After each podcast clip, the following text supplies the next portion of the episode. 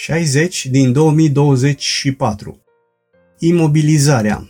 Pasaje biblice Evrei 4 cu 13 Geneza 32 cu 6 la 8 și Exod 4 cu 10 Meditații din cuvânt Cezarea Reșița 29 februarie 2024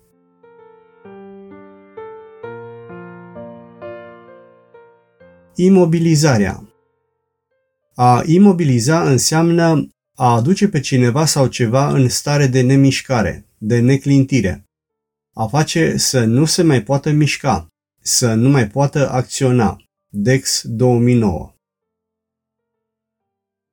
Imobilizarea este un prim sens al cuvântului descoperit, așa cum scrie în Evrei 4,13 în traducerea Cornilescu.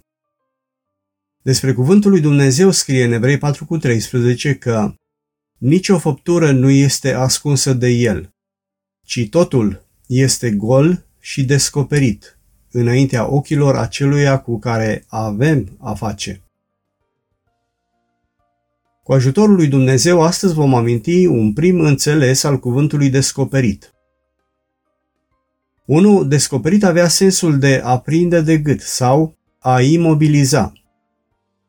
Cuvântul descoperit așa cum apare în traducerea Cornilescu sau imobilizat, era folosit acum aproximativ 2000 de ani în limbajul luptătorilor antici și descria prinderea adversarului de gât, ceea ce ducea implicit la imobilizarea și înfrângerea lui. Din Evrei 4 cu 13 înțelegem că Dumnezeu este cel care își imobilizează adversarul, care îi se tot opune și care tot luptă împotriva lui Dumnezeu. De ce îl înfrânge Dumnezeu? Pentru a-l face să cedeze, pentru a trece de partea lui Dumnezeu, deoarece altfel omul respectiv ar ajunge foarte rău.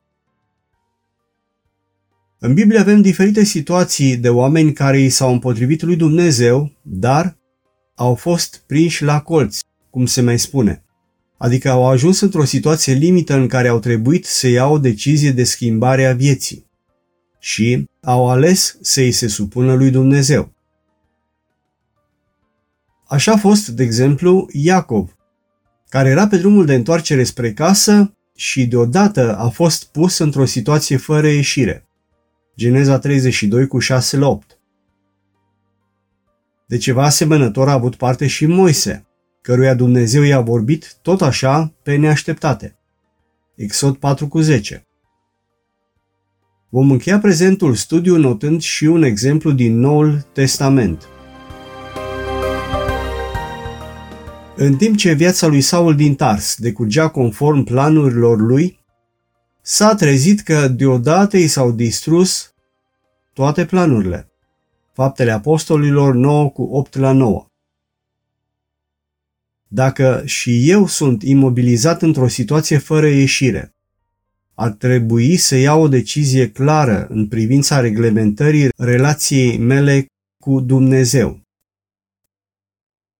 Doamne Iisuse, vreau să fac voia Ta și să împlinesc planurile Tale. Dă-mi, te rog frumos, harul de a Te asculta necondiționat. Amin.